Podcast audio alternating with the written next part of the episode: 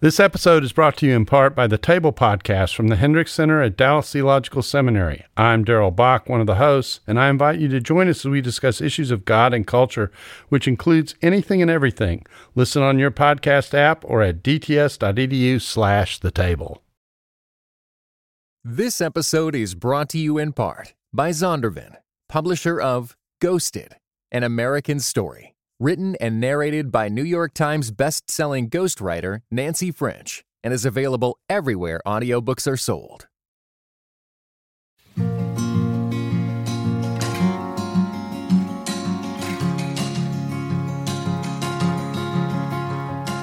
Hello, this is Russell Moore, and you're listening to Signposts. And we're in this weird, uh, dark uh, sort of time right now with the coronavirus. And one of the people that I wanted to talk to immediately was Jeb Bush, former governor of Florida, two term governor of uh, Florida, uh, someone that uh, everybody listening to this would be familiar with. Jeb Bush, and, and many of you uh, would be familiar with the very eventful time that he had during his time as governor uh, with multiple hurricanes coming through. So, this is somebody who's very accustomed to crisis and dealing with crisis, and somebody who was um, all around, uh, really, people across the partisan spectrum and the ideological spectrum all would say Jeb Bush handled crisis well uh, as governor of Florida. And right now we're in a situation where everybody is having to manage crisis, whether you're a pastor, whether you're a business owner, whether you're a, a local official or a mom or dad. Uh, you're, you're dealing with crisis right now. So I wanted to talk to him. Governor Bush, thanks so much for being with us today on Signposts.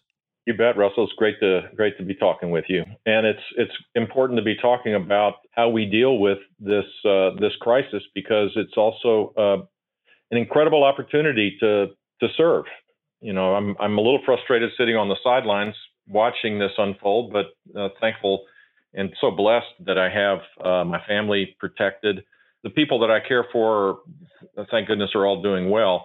But this is a huge crisis for so many people, and and um, it's hard to be able to engage when we socially distance. You know, it's really yeah. hard. Do you think that uh, so far, the, the way that you're seeing it, do you think most people are doing the right thing when it comes to social distancing and, and the sorts of recommendations that we have? Do you do you trust people to do that? I do.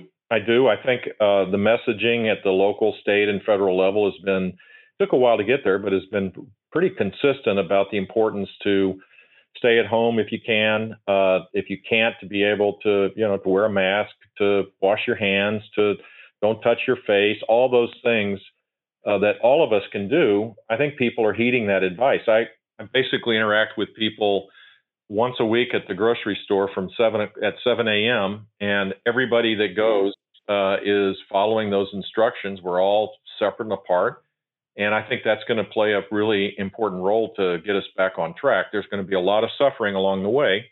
You know, look, this is this is the chance for servant leadership across the board, and and you know we don't have to rely on a White House briefing to know what the the common sense things are to do. And I think most people are heeding that advice.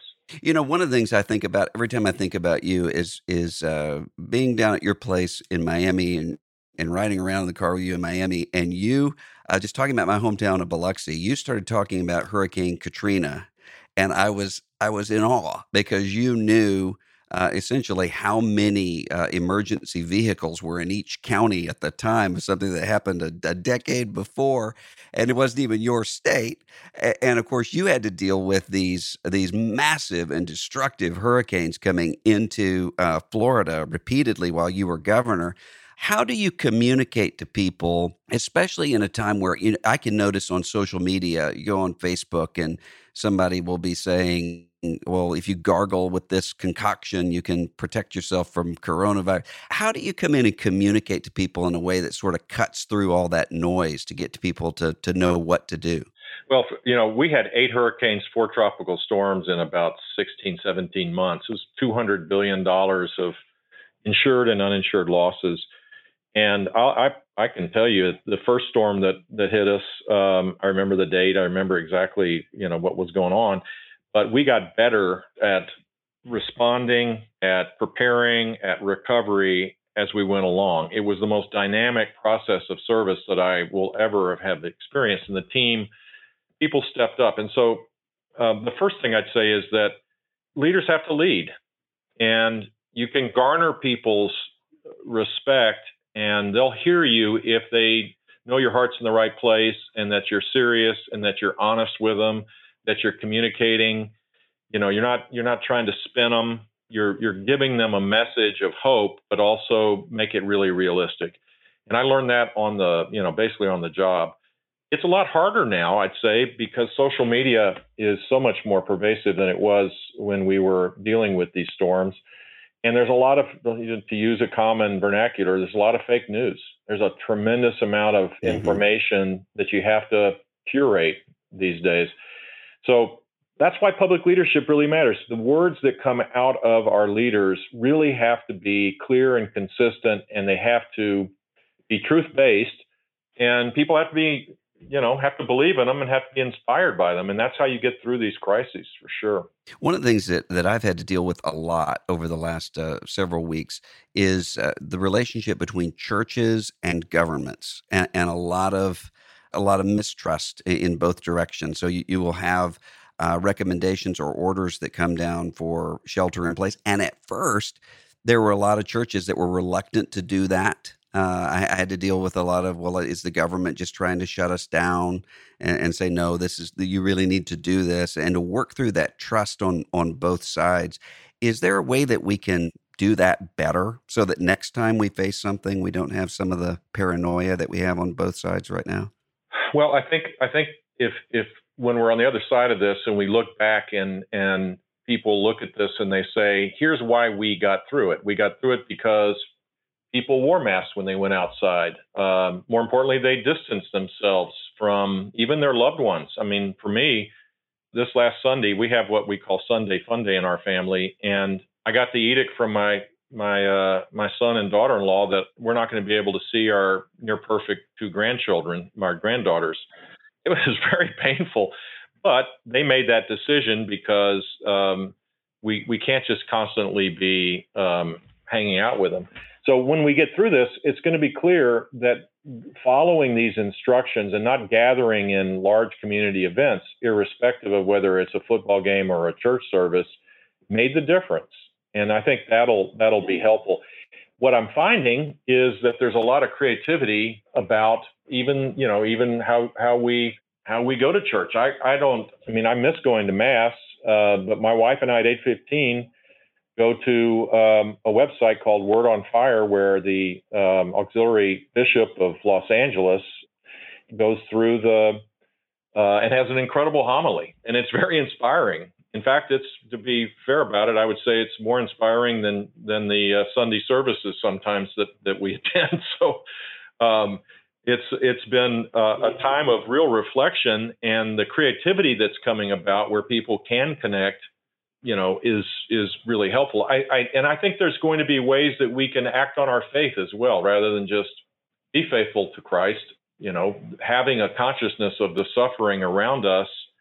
Even with social distancing there's ways to act on that to act on our consciousness and the suffering of others particularly during this time finding ways to be able to express our love for jesus by helping others is uh, important as well what do you think about? I mean, I, I think about uh, your your dad, uh, for instance, as president, leading us all through the Persian Gulf War and the, the fall of uh, the fall of communism and, and, all of those things. But there was always he was able to say, "Here is what it's going to look like when Kuwait is liberated," uh, for instance, and you had a clear picture of what of what the other side looked like. Um, are you hopeful about? I think there are a lot of people who are really distressed right now because they're saying, what does this look like on the other end of it? How long does it go? Are we going to be in another Great Depression? Uh, what, what's your sense of that? I think there are public leaders that we see that get this, that understand that, you know, look, the first thing is to say, to be honest, that this is a great challenge and that there will be people that are hurting and that we have a duty to help people you know the the frontline healthcare workers, the people that are sick, the elderly that are shut in, all of those people need our need our love, need our compassion, need our help. Uh, and then those that are suffering because of the economic consequences of the shutdown of the economy, are going to need our help. And you need to be, I mean, public leaders need to be completely honest about the hardship. You can't, you have to be, you have to lay out the facts as you see them and describe this this uh, difficult time and then you have to offer hope you have to you have to describe what the lush green valley on the other side of the rocky climb of the hill that we're we're now going you know we're climbing up and um, there are some governors that I think have done this really well. Um, I'm not a big fan of Governor Cuomo's um, ideology or his politics, but man, he is really good at doing of offering hope and of putting the challenge in a real human context uh, and doing it with you know wit and humor, but also with really you know real real compassion and still being honest and and telling the truth about the challenges that we face. Governor DeWine is doing the same thing, and there are mayors across the country that are doing uh, extraordinary work. So I think you just have to tell the truth, and then you have to be you have to inspire people to see that if we keep doing this right, that there's that there is going to be uh, real opportunities for people that right now may feel like um, the whole their whole world has been you know has just exploded in front of them and they have no chance of uh, recovery. When you think about the, the sorts of things that you face personally as you're navigating through crisis. I think about uh, somebody who's uh, serving right now as a doctor. I'm hearing from doctors and nurses and, and custodians and others in, in hospital systems who are just overwhelmed right now, uh, personally, as they're navigating. What, what, words would you give to, to someone just in terms of um, maintaining themselves uh, as they navigate through crisis? Yeah, look, um, what I found was that this was the greatest experience of my life, not just my public life, but uh, the greatest experience I had was serving others when it really mattered. And um, the the hurricanes, particularly because they happened one after another, and there was huge hardship. Uh, but 9/11 was an example where people stopped flying, and you know you're living in a state like Florida that depends on it, similar to what's going on now this these times are the times where you really can make a difference. And if you're a frontline worker, I mean, I hope they know that uh, they're the new heroes that Americans um, look up to, and the financial support that people, you know, are providing is an indication of that. But just the moral support as well. The clapping at five o'clock, the you know, the standing ovation outside out, when people open up their windows and just start applauding at five o'clock in some of these big teeming urban areas to say thank you. Um, hopefully, will inspire these these folks that are endangering their lives and and, their families' conditions as well to realize that this is a moment that this is the chance to to really serve when people really need it. I don't know. I felt I was so motivated by that uh, when I had that chance and when times got tough, my my faith was really helpful. Um, it's hard to describe, but you know, it's so easy to to um, kind of take the shortcut or the easy way out rather than stay the course. And if you're guided, if you you know if you're blessed with a, a, a faith that you know it's always a struggle for sure, but if if you have that in your life, it is really helpful in the in the moments where you don't know if you can keep on to to remember the, particularly this time of year where you think of the, um, you know, all the imperfections we have, and Jesus took all the burdens of all the world on his shoulders and was crucified for us. And you think about that and think about the struggles that we're going through now, and it pales by comparison, my friend. Mm, absolutely. Well, thank you, Governor Bush, for being here uh, with us today. I'm, I'm, i have such uh, respect and love for you, and I'm thankful uh, for you, and and really want you and your family to be safe and well through this. Likewise, likewise, and continue doing the great work that you do. Thank you.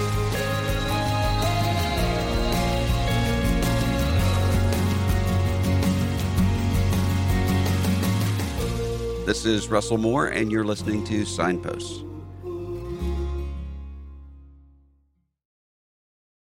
This episode was brought to you in part by the Enneagram and Marriage Podcast, an outreach dedicated to bringing joy, strength, intimacy, and purpose to couples seeking growth.